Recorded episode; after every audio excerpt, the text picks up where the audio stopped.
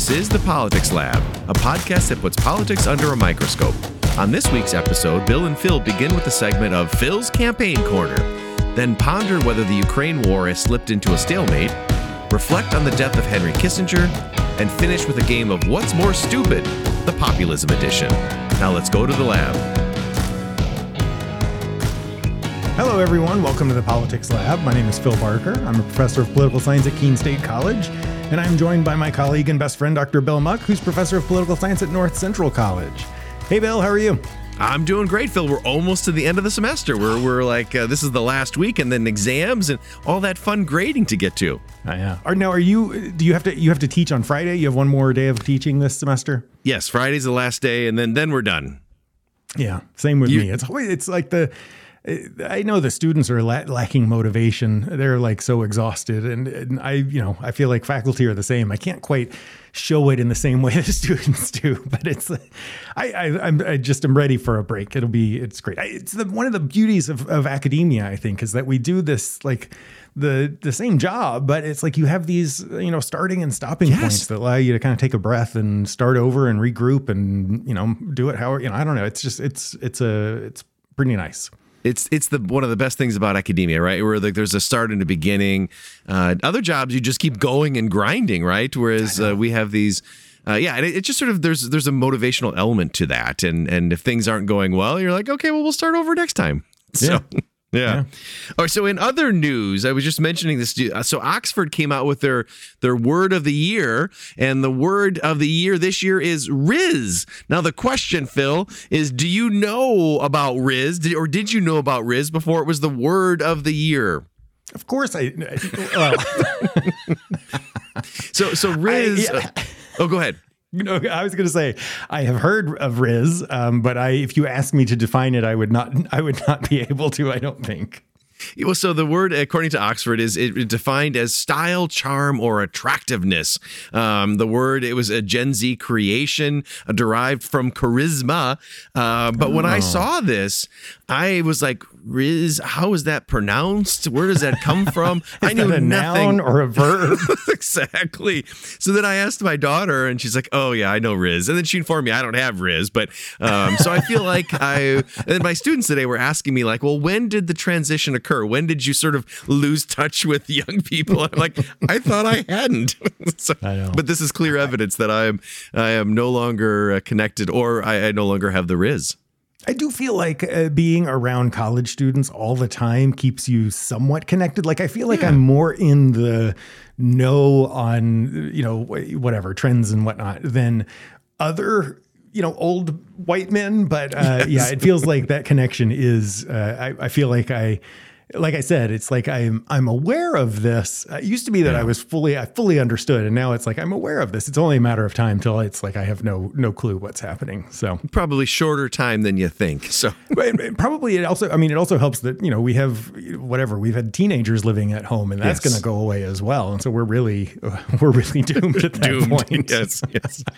we uh, started before we started recording when we got on uh, on uh, Zoom here and started recording. You were trying to get set up and we're fiddling with your microphone and couldn't figure it out and you flipped your reading glasses down. And i thought it's only a matter of time until we're going to have to hire a 17 year old to do the tech side of this podcast for us a hundred percent. That's that day is coming. We've we've done we've done pretty well. We're you know fighting the good fight, but eventually we know where this ends. So, um, well, we are uh, we're going to dive into some really fun topics today. Before we do so, uh, we we might have some new listeners. North Central College did a nice promotion of the podcast uh, through their academic affairs newsletter. So if you're new, uh, listening for the first time, welcome. We're happy to have you. Uh, and Phil, why don't you uh, let everybody know how they can stay connected with us outside of the podcast?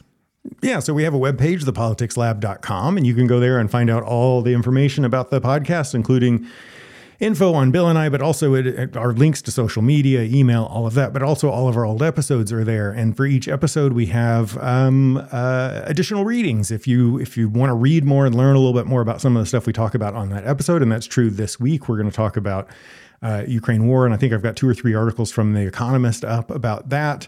Um, and then also an article about Henry Kissinger. So, yeah, that's always the place, thepoliticslab.com. You can always go there and find, uh, you know, the, the stuff that we're referencing and talking about in the podcast uh, is linked there. That is fantastic. So, so we're going to start today with one of our oldest and favorite segments, Phil's Campaign Corner.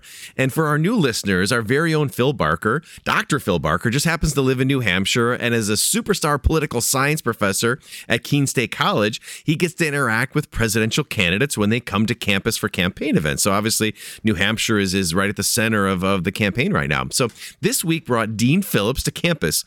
Uh, Phillips is a moderate Democrat elected to the House in 2018. He doesn't really disagree with Biden on much of anything, and instead has argued that Biden's age and low, low approval ratings mean the party should nominate someone else. So, Phil, let's start with you can tell us a little bit about the visit with Dean Phillips and the experience and all of that, uh, and what you learned from this inside look at his campaign. And then maybe we can preview your next candidate visit, which is Chris Christie tomorrow. And I think that's also yeah. a really interesting visitor. So, so what were your what were your experiences and reaction uh, to the to Dean Phillips? Yeah, it was it was great having him on campus. I, we, you know, four years ago, again, listeners will know we had I, I think I had uh, 18, 19 different presidential candidates that, that were on campus that I got to meet with. And this year, because it seems to be sort of dominated by Trump and and Biden, it's been a little quieter, but uh, mm-hmm. it's starting to pick up a little bit now as we get close to the primary. But yeah, so uh, Dean Phillips, um, you know, contacted us and, and came to campus, um, and and it was it was uh, really interesting to hear. I, I didn't know a whole lot about him. Um, uh, but uh, he was very likable. Um, you know, really uh, interacted with people well. Had had good quick, clear, you know, well thought out answers to questions. I mean, again, one of the things that I've learned doing this for several years now is I'm always amazed. I'm always really impressed by people in New Hampshire. Um, we have community members, we have students who, who show up and, and ask, you know, difficult, uh, pointed questions, and, and they get, uh, uh, you know, to watch candidates have to deal with that and, and how they respond is really interesting. So, I mean, he got he got questions from, uh, you know, one of my students was there who's a conservative and was asking about gun control and whatnot, and had a really interesting exchange. So, um, yeah, I mean, he's. I, I, think Dean Phillips is a really interesting guy. So he has a really interesting life story. Um, he he uh, his his dad was killed in Vietnam when he was a baby, and so he or when he was very young, and um, you know was adopted later, and and uh, kind of you know came up in in uh, I, guess in Minnesota, but um, flipped a district there in 2018 that had been Republican since like the 50s or something, and, and has been reelected several times. And and I could see why um, in in this in his uh, stump speech and in his interaction with um, with people. I, the interesting thing, I guess, the thing to, to he talked a lot about a variety of issues. So I mean, he talked about um, you know about cost of living, about you know trying to wanting to reduce military spending and spend it more on you know uh, programs in the United States. Kind of you know uh, straightforward democratic policy stuff. You know, it talked about he had a question about Social Security and concerns that Social Security is going to get cut in ten years, and you know he had proposed plans that he thought that he thought were simple that could actually be done. Things like raising the cap on because like you know you only pay social security taxes up to $160000 in income or whatever you know raising that um, he had policies you know about building houses so all of that was straightforward but really it came down to his his message is that he thinks that joe biden can't beat donald trump yeah. um, and in, not in a like he talked a lot about how he has tremendous respect for joe biden um, but the numbers show that he's struggling, yeah. that people are are not excited, and his the related to that is his argument that um, the stakes are too high. That Donald Trump, you know, is is a, a danger to democracy. Um, and you know, his he, thing he kept saying was he's he tried to push before he declared uh, his candidacy. He tried to push other prominent Democrats to run. Um, and they didn't want to do it. And his argument was like, look, if you're saving your run for 2028 um, and Donald Trump wins in 2024, there's not going to be a 2028 election, yeah. not like we know at least. And sure. so his message was really interesting. It's this in, this message that has been out there that Joe Biden isn't isn't the right candidate for the moment. Um, and and I don't know. I was sort of torn on it because I, you and I have talked a lot about this yeah. about whether or not uh, you know is Joe Biden sort of the most electable.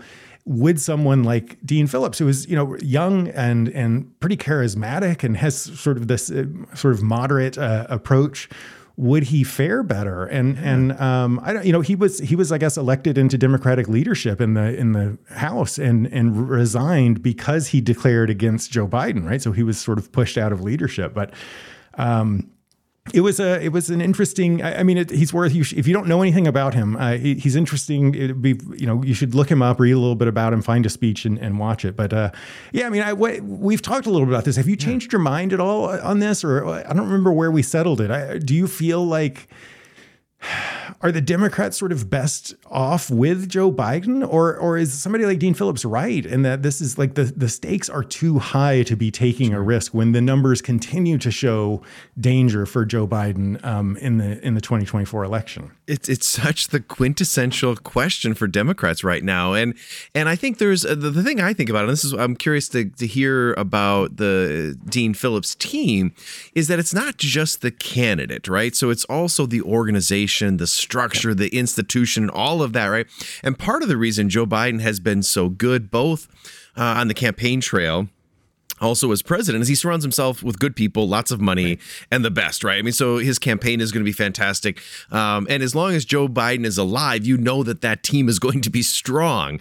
Right. um, and so i'm curious about a guy like dean phillips and you've talked about in the past when these candidates come through the teams and the approach is very very different. Did, uh, you know i'm trying to remember who was the guy somebody was basically on their own uh, oh the old uh, colorado senator right? Yeah hickenlooper yeah. He had like one yeah. other guy who showed up with him basically. Yeah yeah it was really fascinating. So four years ago when this happened and we said had all these candidates, it really it really did range from you know some candidates roll in and it's them and one other person. Um, some of them uh, had you know giant you know organizations, yeah. and that went a variety of different ways. Like we talked about, you know Elizabeth Warren had a really well organized, very um, thorough but friendly and kind like yeah. campaign staff that was effective. And then you know kamala harris's campaign was sort of a mess and they were all kind of they weren't kind uh, they were they were not nice. They were uh, it was clear that they were sort of full of themselves. And and then you had like the you know the Beto O'Rourke's who like Beto every time Beto was on campus showed up an hour late and was everything was kind of you know uh, chaos. And so um, you know it gives you a little bit of a sense. And and uh, so what I expected from Dean Phillips was what I saw with like a John Hickenlooper and whatnot I expected it to be he and you know one other person. But he came in with a sizable staff. They were. Mm um, very well organized. They had signs up, they had buttons, they had you know uh, uh, media people. They had arranged. I think that they. I my impression is they arranged the media. So it was there were five or six media outlets there, and and like national, like Fox News was there, the Washington yeah. Post was there.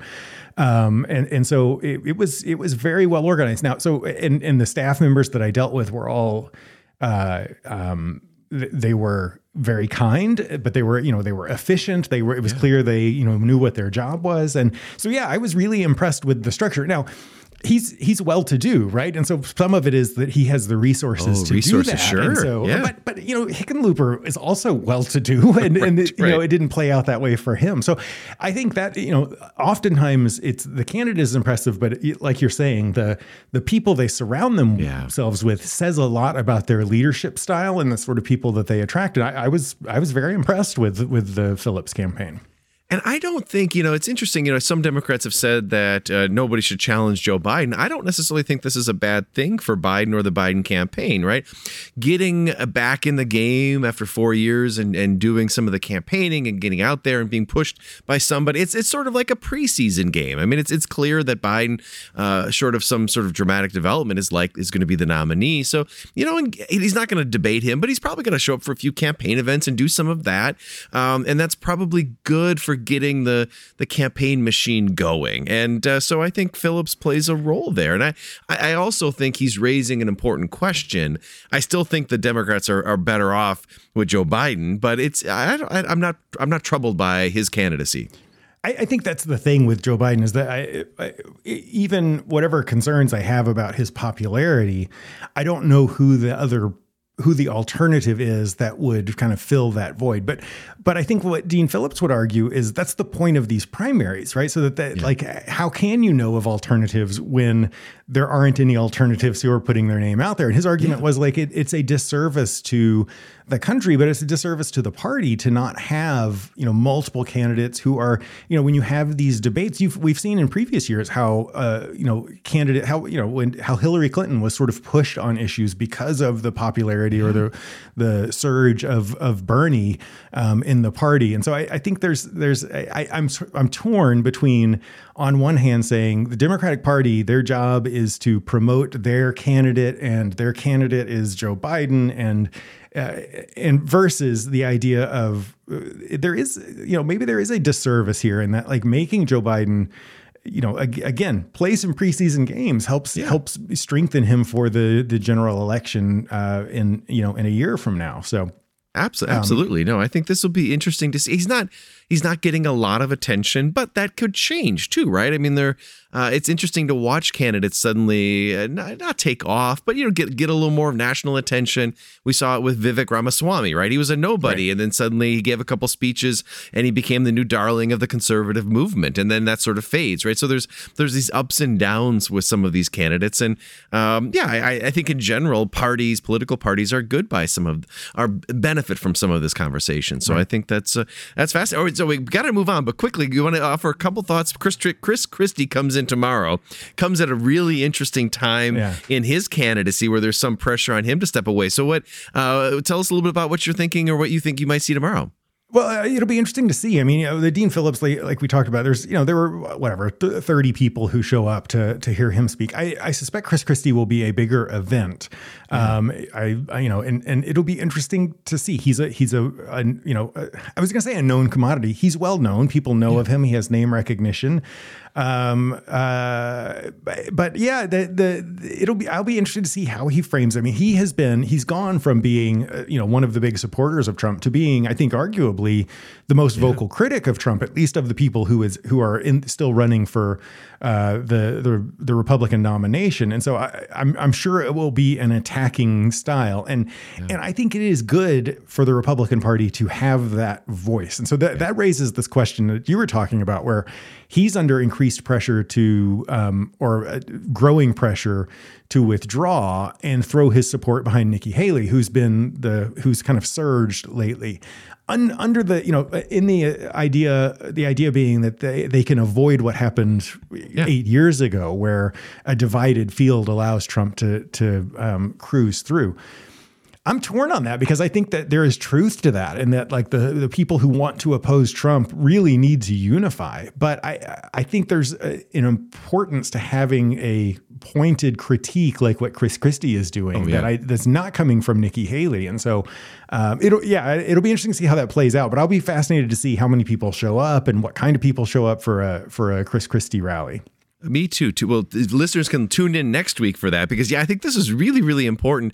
Um, I because Nikki Haley is not going to be overly critical of Trump, as, right. especially as she has surged into this number two position. Still, what like forty five points behind Trump. Right. So there's right. no challenge there. The challenge, the, the way that that number two candidate ultimately wins is if Trump goes to jail or there's some other reason, right? So that's why all those other candidates are vying for that number two spot.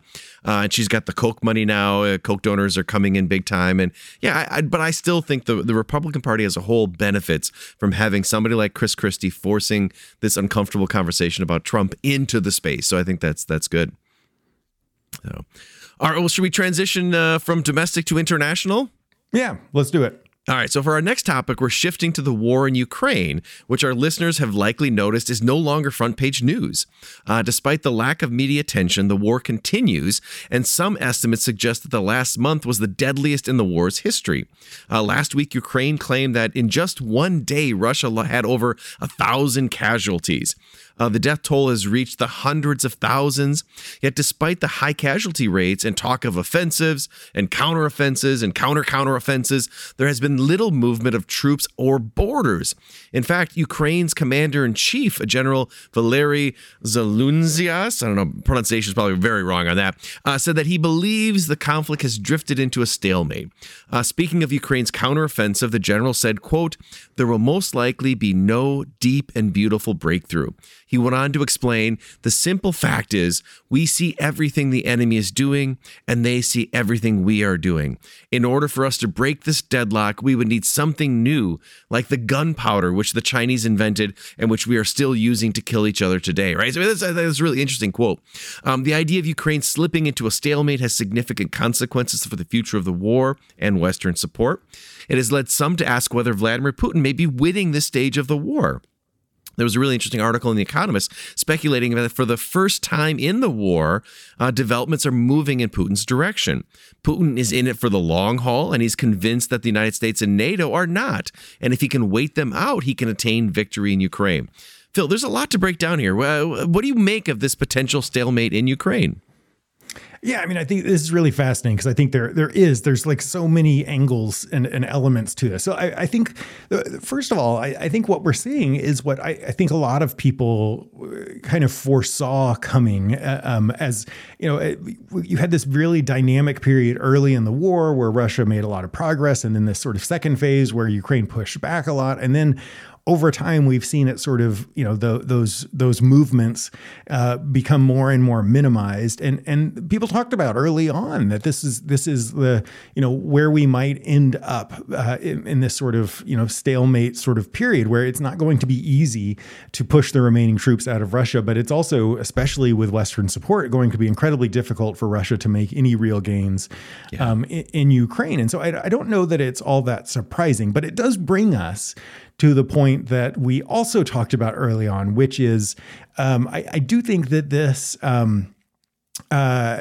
this sort of situation does to some extent favor Vladimir Putin, right? Because yeah. uh, you know, the, like you've talked about, we have talked about this less as the as the, the, crisis in in Gaza has happened, as as sort of tensions with China have risen and whatnot. Uh, American attention spans are you know notoriously brief, particularly when we're talking about foreign politics, where we don't necessarily feel it at home, and it feels like you know we're seeing that commitment to Ukrainian freedom and you know opposition to uh, you know uh, Russian uh, conquest, like it's waning, right? Like yeah. we have become bored with it, um, right. and I think there's a real danger in that. But I feel like that's that that is the American approach. But I think it's also what you see happening in lots of the the threat, the fear, the crisis has sort of minimized, and so convincing people that this is essential um, is harder to do. And I think it, it, it's like a I don't know it's it's uh, a product of of Ukraine of our own success in some yeah. ways like the the support of Ukraine has been so effective against Russia that it makes Russia seem less threatening than they yeah. were when this whole war started and so the success of of the Ukrainian defense kind of undermines support for the Ukrainian defense ironically and so um, yeah I mean it is a really interesting I think the other part of this I, I, want to talk about the technology part here in a minute as yeah, well. Yeah. But uh, the other part of it is it, it, also shows the extent to which, uh, when we're talking about wars, like how so so much of it is in the moment and framing. Like I, the idea that like if we could go back to when this all happens and and show Vladimir Putin and Western leaders the map of where things currently stand versus how much success Russia originally had and say that this, what we see on this map, is Vladimir Putin winning, we would yeah. say that's nonsense, right? Like, right. and so it's it is really interesting that it's um, he's been able to sort of frame this as a Russian victory. I mean, he's still holding Ukrainian territory, but it's rem- remarkably small compared to you know what he originally did. But uh, um, yeah, it, I, I, think the to the extent to, that he can in fact wait out sort of Western sentiment, I, I think that that is true. Now I, I, I don't. I mean, I, that may be him winning. It's certainly not winning as he envisioned it when this all started. No, that's that's absolutely right. And uh, like you mentioned the technology, maybe we should go there because I think that's the the cause of the stalemate is really fascinating, and it has both this old and new element to it, right? So you, one way you could look at this war is say it feels very much like World War One. I. I mean, there are trenches, there are minefields, right? This is a, is a very old, you know, these these um, the troop movements. We're talking like feet, you know, especially when you when you're going through minefields, and at the same time, it's also cutting edge technology, and so this the commander in chief for Ukraine was talking about, the advancement in technology allows each side to basically see where they're going. So, you know, some of these counteroffensives, as they are moving, as, as the Ukrainians are trying to barge through a particular area, Russia knows where they're going and they can strategically put landmines and then they can attack those areas. And so it makes it difficult for any side to advance at this point. And so it is it is an old school fight using up to date modern technology, and I think that uh, it makes it very very difficult for any dramatic movements here. And I think yeah, essentially that's that's how you get to the stalemate, which raises really difficult political questions. Um, so you can either continue in this for a long period of time and still and continue to throw lives into the meat grinder, or you can begin to think about negotiation, and that's a hard conversation as well, right? Do does each are each is either party interested in negotiation? I mean, Zelensky from the get go has said, we want to win back all Ukrainian territory and the Crimean Peninsula. Uh, so that doesn't seem like they'd be open to negotiation. And the same side, Putin has said there's no negotiating, right? I mean, so they they think they can wait this out and win. So you still have interested parties who are have zero interest in sitting out at the uh, at the negotiating table. So you're likely to see more of this violent uh, stalemate play out for long periods of time because the technology won't allow anything different. Yeah, it is classic. I think of you know like prospect theory or whatever. The idea that like human beings tend to like interpret they like you uh, I don't know um, uh, weigh, prioritize, feel like losses more than yeah. wins. Like hey, you can end up in a situation like this where both sides feel like they're losing because Ukraine has lost territory to Russia, but Russia has lost some of the territory that it had gained. And so neither one neither are willing to say, yeah, we're fine settling here. They both feel like they they're owed more. Um, yeah, I mean the the the technology part of it is really fascinating, and and I think what's really interesting is that uh, you know when that if you read that sort of interview or that conversation with that Ukrainian general, he, he's talking about how there has to be new technology to help achieve this breakthrough, and it's easy to think of that as like, well, that's something that's coming in the future. But I, I, think in some ways he's he's even alluding to this is technology that exists. The United yeah. States and Western powers have some a, a, lot of advanced technology that they're just not sharing with Ukraine for a mm-hmm. variety yeah. of reasons. Uh, you know, national security reasons, fear that like if, early on it was if we gave too much stuff or too uh, equipment that was too advanced or too capable to the the Ukrainian military, then it would be seen as an attack on Russia. Yeah. And so I, that I mean that raises a question to me of like should the U.S. you know as we're it's being discussed whether we're going to you know support more aid to Ukraine. You know, it's being debated in Congress. You know as, as we speak, but uh, should the US sort of open up not just the pocketbooks, but should they give some of this technology that you know, it can help win this war for Ukraine, but it's also giving away to some extent, you know, some of our state secrets, so to speak, yes. right? It's stuff that we keep in our back pocket for our own defense. And, and we have a long history, the United States has a long history of giving that technology out and then losing it, right? Right. Having you it used no longer, against us in the long run, right? Yes. Which has happened many times. I mean, you could think about ISIS driving around with a lot of heavy U.S. military, yep. go all the way back to uh, Afghanistan in the in the yep. 90s, right? Surface to air missiles, all the you know, uh, ultimately coming back to being used against the United States. So no, I, I get the hesitation there on the United States. And then the other question with that technology, timing matters so much. I wonder, is there any new technology that can overcome some of the barriers when you read about the mining that Russia has yeah. done? I mean, we're t- they're talking about decades and decades before those mines could be removed. Um, is it even possible to to move troops through these spaces in a meaningful way? I mean, Russia has done a pretty strategic job of making this conflict difficult. Uh, both sides, right? So not, nobody can win, but nobody can either lose, and that's the definition of a stalemate. So uh, let me is this is is a stalemate actually the way it's being framed now a victory for Russia? It, like is Vladimir Putin winning? Because I, I can see that yes, in the in the sort of short to medium term, as the West and the U.S. sort of loses their I don't know their their passion for supporting Ukrainian uh, efforts um, that could be interpreted as a win for Russia. But we also know from political science that this situation, which is you know a foreign occupier in Ukrainian territory, yes. is like in many ways the longer that goes, it, it's not an advantage for Russia. It becomes an advantage for Ukraine. So in the short term, Vladimir Putin may win in that he, you know, is if if uh, monetary and military support for Ukraine dwindles, he might be able to make a little more progress. But I, it does feel like the longer this drags on, like he also is trying to prop up his own government at home. And the more Russian bodies he throws at this, the more impacts it has on the Russian economy. And it's not like the Ukraine, I mean, the Ukrainian people have more to fight for without a yeah. doubt here than the Russian military, right? And so that seems like I, I, I, don't know. I mean, I understand where in the moment that might feel like a stalemate leans Russia, but I, I, feel like that uh, sort of uh, downplays what we know about the the likely success in the long run of this sort of uh, uh occupation effort. I think that's absolutely right. Putin lost this war the day that he invaded, or at least a couple weeks afterwards, when Ukraine was able to keep them from taking the capital and push them back. And ever since, it's about redefining victory. Now, I think Putin could certainly try to redefine this as a victory to say, we've created a buffer zone, we've rep- protected the Russians in Ukraine, you know, we have a land bridge to Crimea. You can do things to, to portray it as a victory.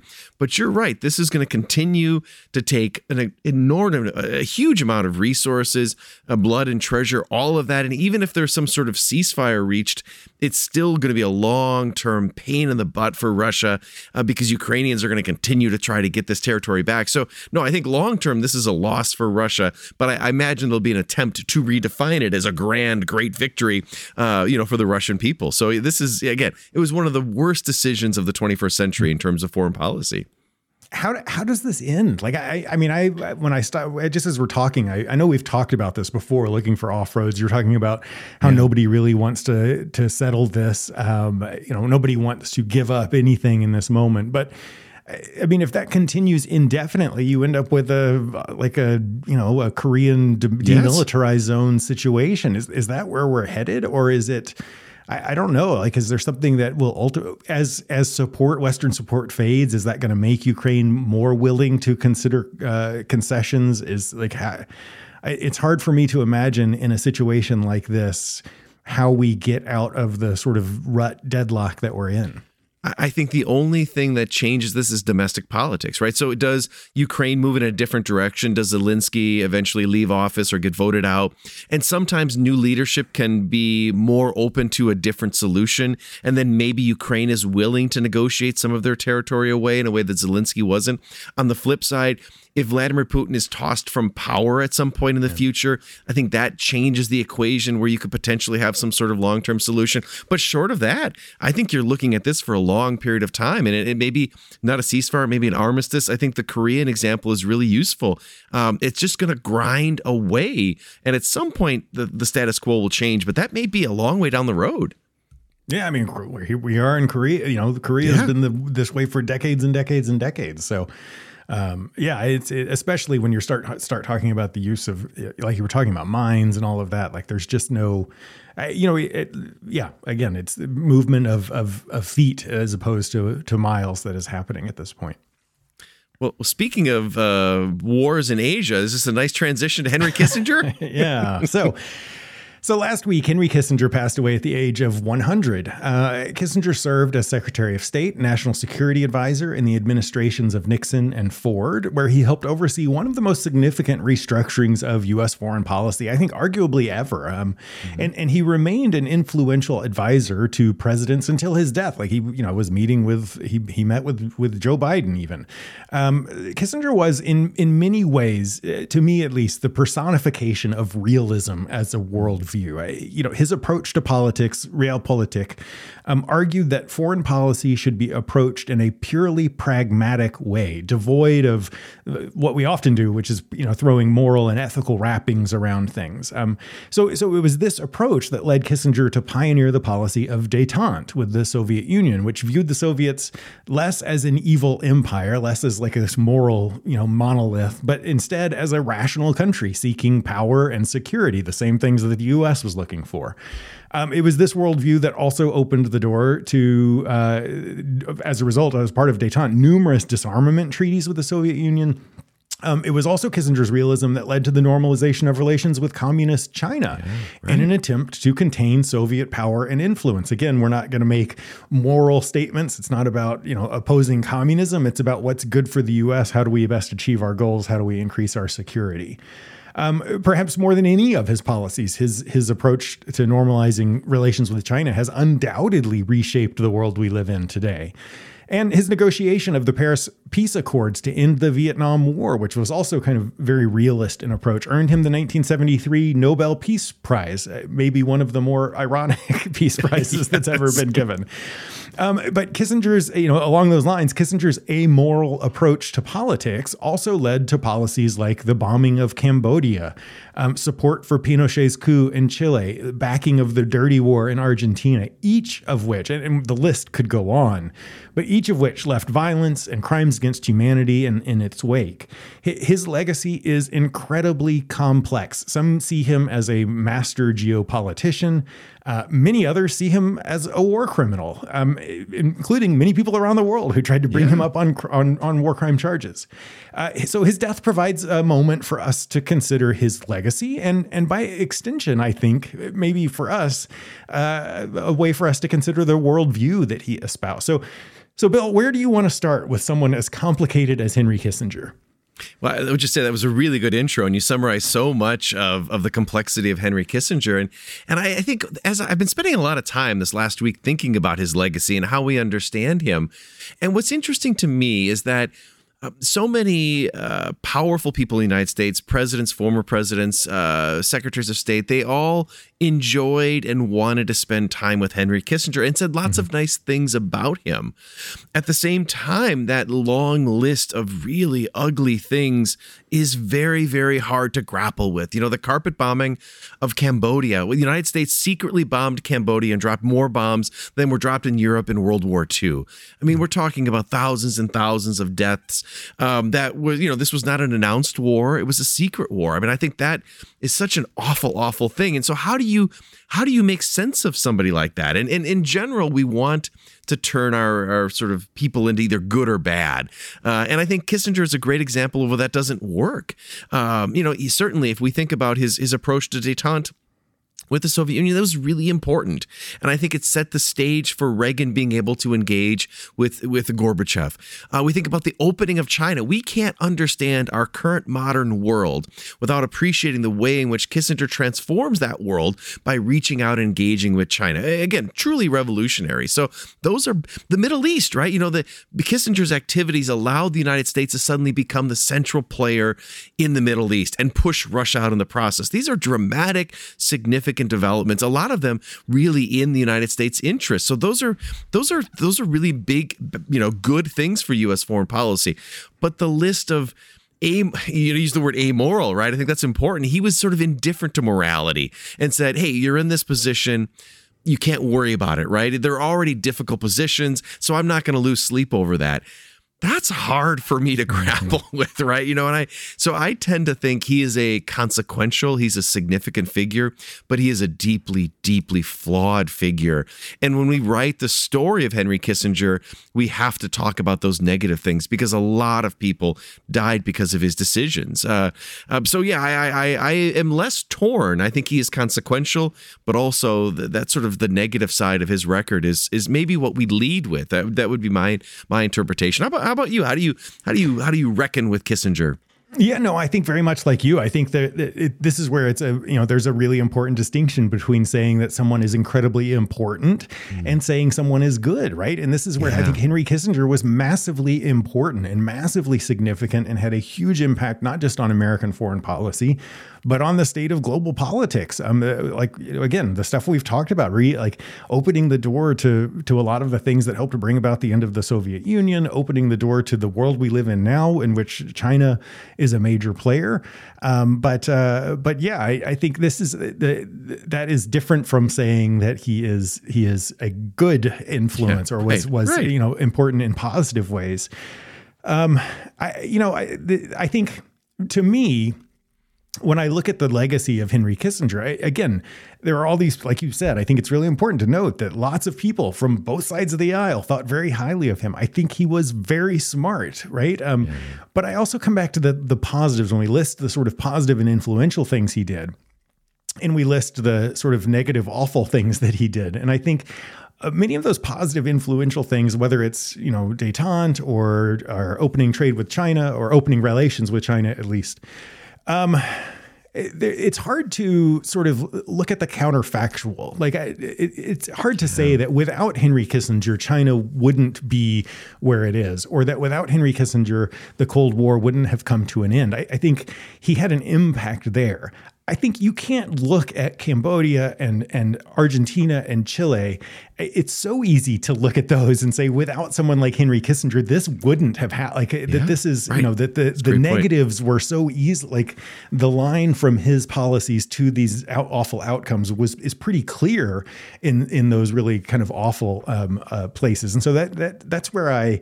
Uh, you know, it, it, it's easier for me to say like you can be important and also um, uh, we can hold you accountable for for the things that you've done. And this is ultimately, I think, the part I find fascinating about him is that this is the tension I have with realism in general, right? I, and I think realism explains a lot about how the world works. I think that the world is full of a lot of Henry Kissingers who are going to do what needs to be done to protect their own security and advance their own interests. And, and many world leaders are not going to get bogged down in the morality of it.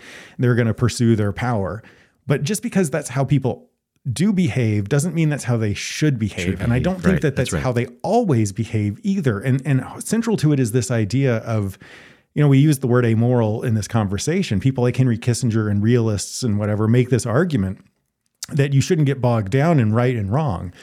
But at the heart of that, there is there is a moral argument even in that because like what if if it's not for morality and ethics and right and wrong, then why is it important to advance right. American exactly. power and interest? Yeah. That that you're the the reason why you want America to succeed is because you believe that their worldview or their world, their values or whatever are a better way of structuring things than you know China or authoritarian you know communist Russia. And so it all still comes back around to morality. And so if if you're willing to abandon your morals in pursuit of of victory because you think your victory is better, then you've kind of undermined your argument to begin with. I think. I, I don't know if that makes any sense. It's like a complicated kind of ethical uh, uh, dance that I'm doing. No, I think it does because there's there's always some level of morality. You just don't want to uh, always, adjust, you know, the realists don't always want to acknowledge it.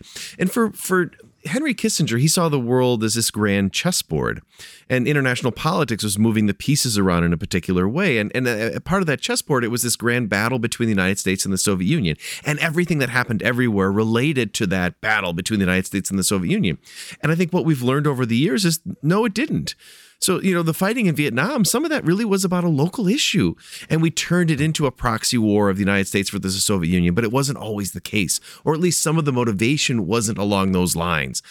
Um, so Kissinger is always thinking in that that sort of grand way, and it made him indifferent to morality in ways that he shouldn't. Right? That you know, the, the, he should have cared more about the suffering in Cambodia. He should have cared that he and Nixon, when they undermined Allende and, and created the conditions that brought Pinochet to power, like that they bared some responsibility for bringing an end to democracy in Chile, right? Those are those are those are tangible things where you brought about a non-good because of your actions.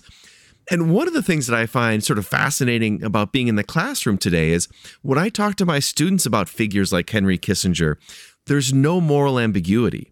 Like some of us who lived through Kissinger, mm-hmm. and and and you know, and I think this, I found the same reaction to George W. Bush. Like they don't know George W. Bush, but when yeah. they read about what he he did, they they are very clear cut in saying that's immoral. Uh, yeah. And and their assessment of Henry Kissinger, many of my students are saying like what he did was immoral, and I'm not really concerned about the fact that he opened China because you know the bombing of Cambodia was was too significant, and you can't come back from that. Right. So I wonder how history will remember some of these figures as we get more time and there's less people who knew them and sort of saw them as human beings and then they just transition into becoming sort of historical figures it is a really interesting. I mean, there's this that there's that that that gap that's hard to bridge, right? Because the Henry Kissinger as a person is like a fascinating and in some ways, yeah. Like you know if, if you made a movie out of henry kissinger's life and, and it wasn't called henry kissinger you didn't know the whole story there's a really i mean you know he's a german jewish immigrant who fled nazi power right like that, that undoubtedly he claims that didn't have an impact on his worldview it, it's hard for me to understand how someone who comes out of that background has such sort of a cold approach to world yeah, politics but there's like right. a complex psychology there that i think is fascinating and so many people liked him and all of that but if you separate that personal from the legacy, right? It's it's easy uh, on the flip side, right? It's not Henry Kissinger, it's not anybody you have a respect for. We just list this person was responsible for bombing Cambodia, opening the door for the, you know, the genocide that followed there, you know, opening the door for supporting the the overthrow of a democratically elected government in in Argentina. Um, you know, uh, that's there's a in, in yeah. Chile, there's a long list of of stuff that he did and you would say, "Well, this guy this person's terrible," right? right. And so, like, yes. how do you like? To what extent do you say they did terrible things, but they're you know a, a, a complicated and likable person? It feels like those two they shouldn't weigh equally. Um, and and there's a, I think a really strong argument that your students are 100 percent right on that.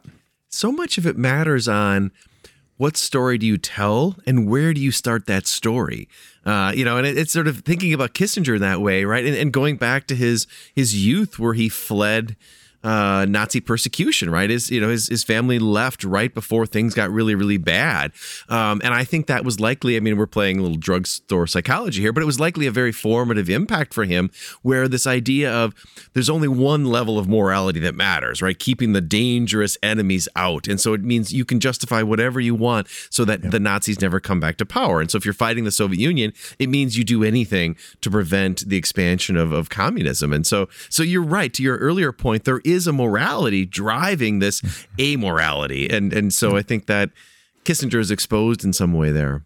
I think many of the people who who hold Kissinger up as an example uh, of who see this as you know see him as as a heroic figure, their support of him fails the Henry Kissinger test in many yes. ways, in which yeah. like they're holding him up because they think he did these wonderful things for America, and the the winning of the Cold War is for them a moral thing, right? Like it's about like we America needed to win the Cold War for these moral reasons. And so, yeah. you know, Henry Kissinger would say, but if you strip away the morality, then like it's all about power and eh, do do we need to win in the same way? And I think that you know you, you have people who are for moral reasons holding up a person who says that morals didn't didn't matter in in foreign policy in my one of my my foreign policy class, we read Reinhold Niebuhr, who is this this uh, theologian philosopher writing about U.S. foreign policy, and that's one of the points he drives home over and over again that you're fighting, you know, this enemy, but you oftentimes become the very thing that you're fighting. Now he says you still got to try, but he said you should realize that you're likely to to become the very thing that you're trying to fight, and I think that's that's what happened to Kissinger. It's a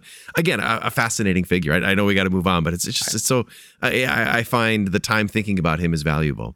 You know, if I had like the number of times that people compare me to Reinhold Niebuhr, it is just it's exhausting, Bill. And it's, it's, it's a good comparison. I like it.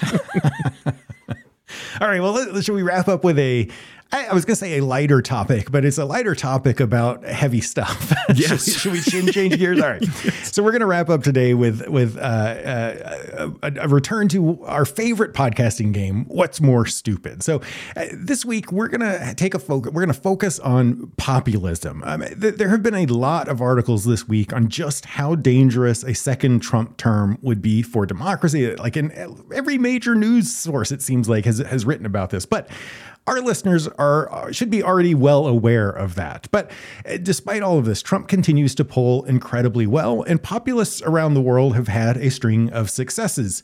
Um, in Argentina, Javier Milei um, was recently elected president, and Geert, Geert Wilders, one of the poster boys of populism, just led his own party to a surprise victory in a Netherlands snap election on November 22nd. So we thought we'd take a look at some quotes from these three populists and try to decide who should take home the crown of what's more stupid. So, You ready for this, Bill? I'm ready. I'm excited. Right, so, so let's start at home with our own Donald Trump.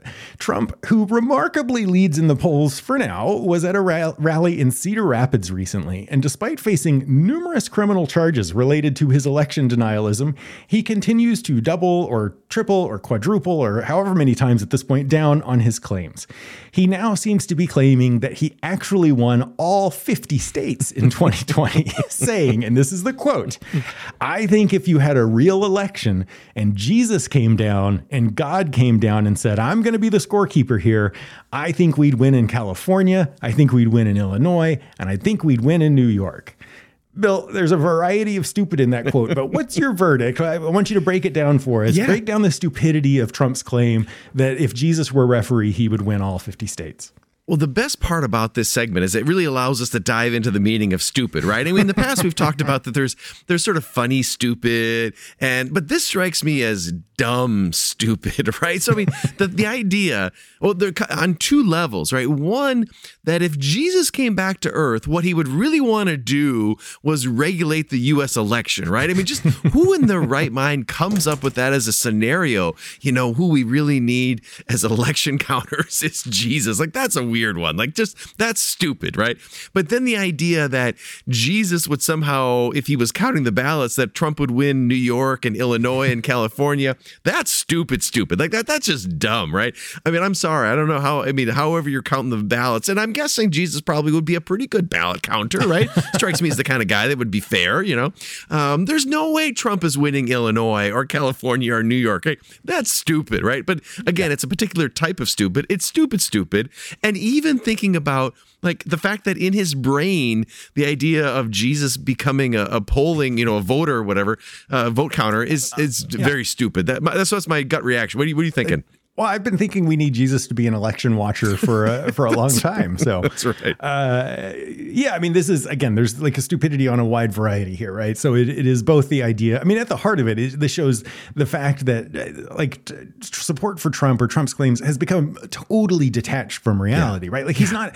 This is different from claiming, you know, the, the the couple handful of states where the elections were really close, there was something fishy going on. He's now claiming that like right. he won outright in all 50 states. And, and, like people are just uh, okay with it, right? He's leading the Republican Party. He's leading in national polls against Joe Biden, like with this sort of nonsense. Like he, like he has, like little by little, he sort of stripped back the truth, right? The, the, and, and he's at a point now where like he, there's no even attempt to appear truthful. This is like faith based politics at its best, right? Like you say it. And so therefore it must be, it must be right. But yes, the tying, the idea of like Jesus or God coming down. And, and again, it's a, it's a really weird image of God, right? Like if God is actually all powerful and all of that, then like he could, you know, God he, she, whatever could have intervened in the in the 2020 election if they wanted to anyway, right? So right. it is just it is uh, it is a level of insanity that again, I, I, if we could get in a time machine and go back 10 years ago and yes. say this is what the leading presidential candidate is going to be saying, you'd be like this person's clinically you know, like they're they're not fit for office. Like of course not. They're not gonna they're not gonna they're not gonna win. But here we are. So maybe exactly. the stupid part is that he's leading, right? That he's saying this right. stuff and he's still leading. There's a third level to this. No, that's right. I wonder, I know we're going to move to the second example. I wonder if you were in the audience, I would love to see the audience reacting to that. Like, because one reaction is like, yeah, you know, Jesus should count the votes. Another is like, did, did he just say Jesus should count the votes? And I, I would be curious, even among Trump supporters, was there like, eh, he's probably gone a little too far there. Like, you know, I, you know, infuse, I, I totally get Christian nationalism, but infusing Jesus into the the vote counting process. I, am curious how how that all would be received yeah. by that particular audience. so. Yeah. I kind of think that if you're going to Trump rallies at this point, you're like fully on board anyway. Like yeah. nothing he says is really going to throw you off, right? Yeah, yeah, that's true. I want to see that picture of you know Jesus counting ballots. So yeah. Well, so on the on the topic of of religion and its role in politics, let's go to contestant number two, who comes to us from the Netherlands. So uh, you listeners may or may not have heard of Geert Wilders. Is that how you pronounce it? I don't know. I really think so. know how yeah, to do a, yeah. a, Dutch accent. Geert Wilders, uh, but he's been a figure in Dutch politics for decades. Um, I, I think I read today that he's like the longest serving member of the Dutch Parliament. So um, he is in many ways the quintessential populist. Uh, following recent elections, his party now has the most seats in the Dutch parliament and may well take power. This is really a fascinating thing because it's like there, it's what we've talked about in the past with, uh, um, uh, you know, arguing that politics uh, that uh, po- that parties have a role in preventing the rise of populists. And in, in Netherlands now a lot of the mainstream parties are debating whether they make a coalition with with with Wilders party or not. But anyway Wilders has primarily made a name for himself with his anti-Islamic views. But there's uh, like uh, an incredible irony in all of his anti-Islamic arguments. For instance, he said things like, quote, I believe the Islamic ideology is a retarded, dangerous one, and I make but I make a distinction. I don't hate people, I don't hate Muslims. So He's argued that the ideology is dangerous, wow. but he's got nothing against Muslims. He goes on to say, in fact, we should wake up and tell ourselves, you're not a xenophobe, you're not a racist, you're not a crazy guy if you say my culture is better than yours. I know that that's not funny. It's like terrible, awful stuff. But like, I, it's yeah. incredible to me that that someone has like the, either the lack of self awareness that they or the the gall to be able to say, I, I'm not a racist. My culture is just better than yours. I'm just it's, superior it's, to you. It's like reading the definition of racism and then saying you're not that. yeah, yeah all of this he claims is uh, in the name of actually he's actually this is all in the name of tolerance this is the last quote i'll read of yeah. this Quote, I believe we have been too tolerant of the intolerant. We should learn to become intolerant of the intolerant. So his whole idea is that Islam is intolerant, and so we should be more tolerant and therefore be intolerant of Islam. I don't even God. know how to fully make sense of that, Bill. Uh, so, uh, what do you think? Can, could Geert take home the stupid title today? Geert strikes me as stupid, but it's a different type of stupid, right? I mean, this is sort of evil stupid, right? So this, yeah. um, you know, I mean, this is a demonization. So you know, Trump has engaged in a fair amount of demonization, but his 100%. previous, yeah, his previous quote, quote was more like stupid, stupid, right? It was just yeah. like dumb, stupid. But this one drifts into like evil stupid right? And especially like he's he's evil and demonizing the other and engaging in, in very very dangerous language but doing so again in a stupid way of you know we should no longer be intolerant of the intolerant right? And but again he's the intolerant right? So there's this this like circle like circle logic that doesn't make sense and it's awfully scary. And if our listeners haven't seen him if you google him he looks like donald trump. He wears his hair the same way red red ties. This is a guy that i just assumed had gone away uh, and now he's back and and the leading candidate. You're right i don't think he's going to become prime minister but it's it's a it's scary that the netherlands is sort of embracing some of this stupid intolerance yeah, hundred percent. Well, and I mean that's the, the, irony of him goes goes like well beyond like he's super opposed to immigration, but I think he's married to a Hungarian woman. Like it's like right, all sorts of bizarre stuff that that comes into it. But yeah, so there's like again back to your what you were saying, different types of stupid, and I was gonna say that this is just like stupid in that it's like illogical. Like it's yeah. bad logic. To, like it's right. not that. Like, it's true. If you yeah. tried to diagram the logic of this sentence, it was it like goes in circles in a way that yeah. that is it can't be proven. But then I thought like if if if that's the claim that this is stupid, then uh, certainly you know Donald Trump's claim that if Jesus came down and kept score, he would win all fifty states. But it's like a difference between like this is faulty logic that Geert Wilders is doing versus like a, a total detachment from logic that yes. uh, that uh, Donald Trump is doing. But I do think the evilness of the quotes of, of Wilders might give him a, a, a, leg up. All right, so let's go to our last one. Okay, yeah, yeah. So yeah. our last one, our third contestant hails from Argentina. We talked a little bit about Javier Milei uh, a couple of weeks ago. Um, but Javier Milei was recently elected president of Argentina, and he shows that populists come in all forms because he is a libertarian. And he has done a variety of things, like he has cloned his dead dog and claims to still speak to and get advice from said deceased pet. Um, Stupid. The, poten- the, potential stupid quotes from Milei are numerous, but let's focus in on his libertarian love of free markets. Uh, his support of markets extends pretty far. He argues, for instance, that people should be able to legally sell their organs. Quote, the sale of human organs is merchandise. My first property is my body why am I not going to be able to dispose of my body? it's a valid question, right, Bill? Yeah. Um, the same approach also seems to, this is where it gets really stupid, also seems to apply for him to children, as Milei has proposed creating a quote, free market of adoptions, which is another way of saying that it should be legal to sell your children. So, Bill, what, how did what kind of stupid is this, and and how does it rank against the others? Yeah, again, a different type of student, but stupid. But this is will be the fun comparison, right? Um, this is like I, I think stupid, stupid, right? Like not very intelligent, stupid. So this guy is supposed to be an economist and a libertarian, and he is stretching ideas to the point of stupidity, right? Selling children is a bad idea, and if you think it's a good idea, you may be stupid, right? And the same thing with the organ trade, right? There's all sorts of reasons why the organ trade is really, really bad, um, but he is not like mentally capable of understanding that he's not well read. Um, he is he is a populist, right? Simple solutions to complex problems. This is what we see in populism, right? You're not you're not particularly smart. You don't understand nuance. In fact, you hate nuance, right? So nuance on the organ trade is boring, Phil. So I think this is like dumb, dumb, stupid, um, and uh, and and pretty egregious at that. Not evil, you know, not sort of uh, weirdo, stupid like Trump. This is like you probably need to go back to some school. Yeah. I, don't know if you can see this. What I wrote, well, you probably can't read my handwriting, oh, but yeah, I thought yeah, it was amazing. Yeah. I wrote while you were talking before you even said it. Simple solutions to complex problems. right. This is that's classic populism, right? Like this this problem is easy to solve. Like I, that's the re, like why won't our politicians do it? Look how simple it is. And so this is yes, this is stupid in a like like you said, like an uninformed approach to politics, stupid, right? Like I, yeah. I have simple solutions, and I haven't thought through uh, any of the complexity involved, or what the implications are, or why this mm. might go wrong, or any of that. And so, uh, yeah, this is this is this is stupid. Like the I don't know, like Argentina has elected the you know the I don't know the the kid in your eighth grade class who seems yeah. to, who has claimed to figure things out right who who thinks he understands politics right, uh, to right. be their president so um, yeah I mean this is like stupid in a in again in an uninformed kind of uh, you know uh, simplistic approach to politics uh, kind of way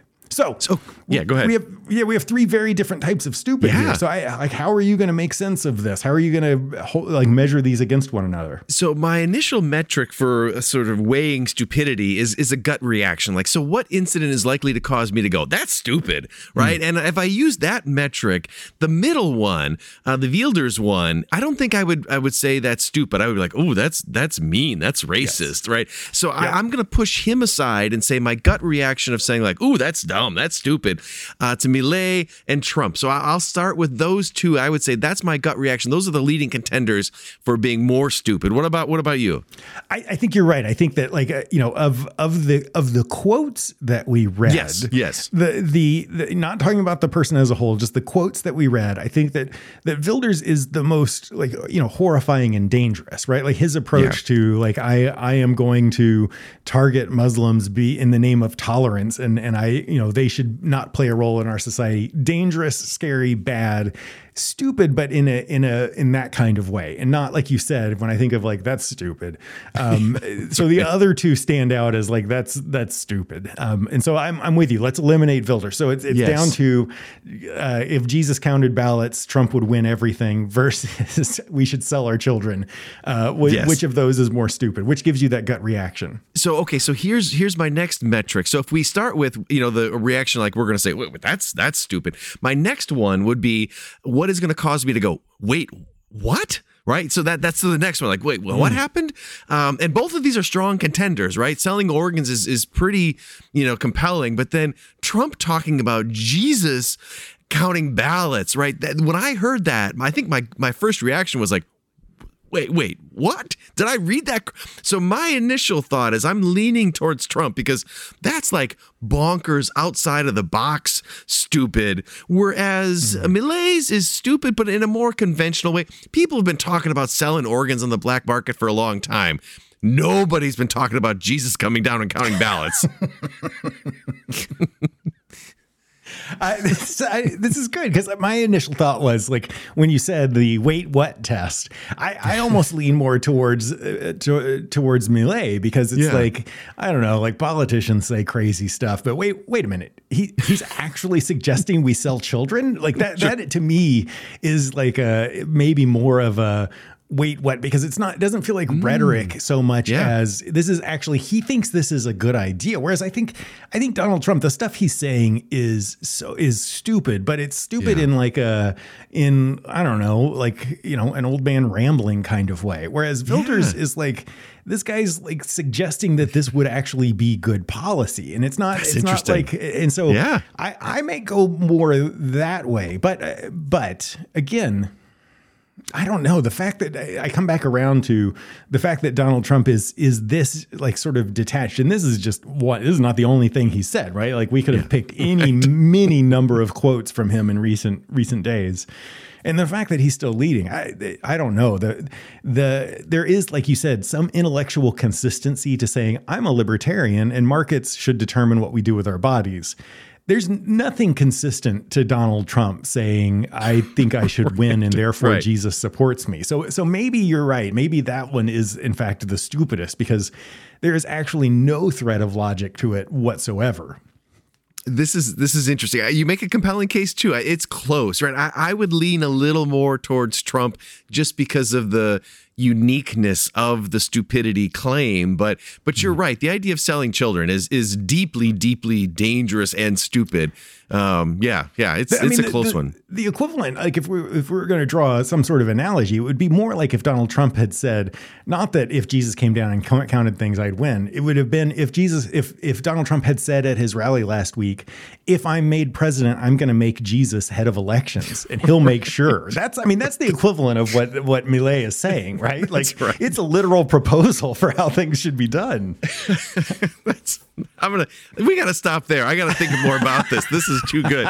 So uh, that that is an excellent point. So I think we should we should award the What's More Stupid award to the people of of the Netherlands, the USA, Yes. and Argentina for Yes. elevating these nincompoops to, to power. This is this is well said. Yes, absolutely right. That's the and, and we could do we should and we probably will do an episode kind of thinking through how, how that all happens because well remember our I think the American public was a contestant for our Turkey of the Turkey year of the right Year. so we Yeah. are we are consistent in our thinking. Yeah. So- all right, right, well, we've we gone way work- too long already. That's good though. Why don't you remind everybody how they can stay connected with us and then we'll get out of Dodge. Yeah, so thepoliticslab.com, you go there, you can, I've got, uh, like I said, three articles from The Economist on the Ukraine stuff, the stalemate stuff, and then uh, an obituary from the New York Times, or from the Washington Post on Henry Kissinger that goes into some of his legacy. So uh, all of that, if you want to read more about it, you can find it at thepoliticslab.com. That's fantastic. All right, I will see you next week, Phil. Bye, Bill. Have a good last day of class. Yes, you too. Bye, Phil. Bye.